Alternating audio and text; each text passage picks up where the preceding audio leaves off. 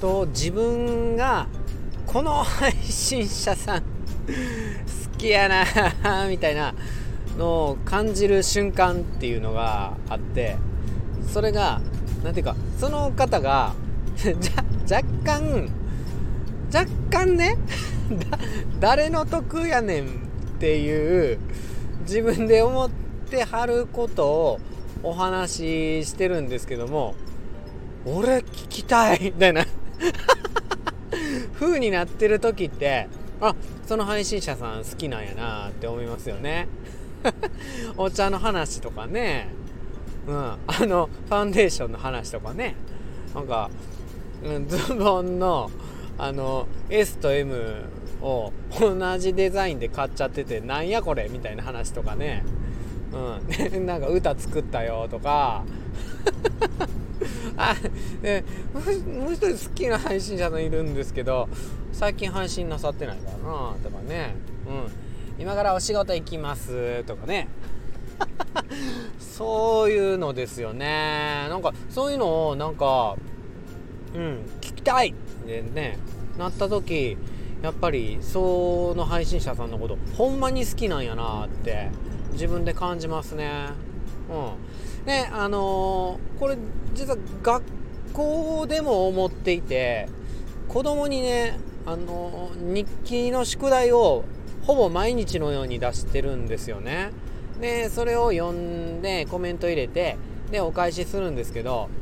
うん、やっぱり何て言うかあのそのクラスの子供の日記をああ読みたい読みたいってなってる時はうまく回回ってるっていうと語弊がありますけども自分がなんか子供のことを考えられてるなっていう時でもうなんかその日記を読むっていうそのことがねなんか文章指導だけによったりして作業みたいな感じになってる時はもう全然 全然クラスうまくいってないっていうか自分の思い入れがなんかダメですよね、うん、あんまりそういうことないんですけど、うん、なんかあの雑用と、うん、それと雑用じゃないっていうこの間昨日かお話ししたこととつながってくるんですけど、まあ、そこに何て言うか、うん、あの書いてる子供たちはいやもう何も書くことないねんけどって言いながら書いてるんやけどいやそれでもねなんていういや口に出して言いませんよ。言わ言えまあ言えばいいんですけど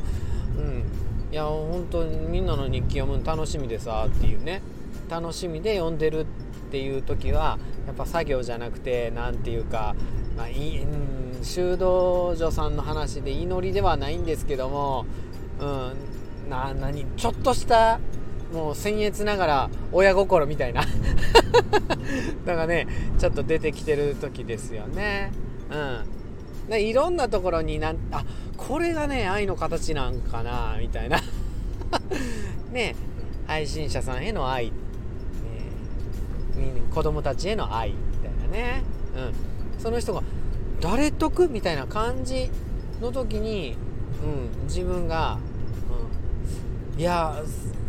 何て言うか知りたいんよ。読みたいんよ。って聞きたいんよっていう時がうん愛しちゃってるかなっていう。愛しちゃってる。愛しちゃってる。知らんけど。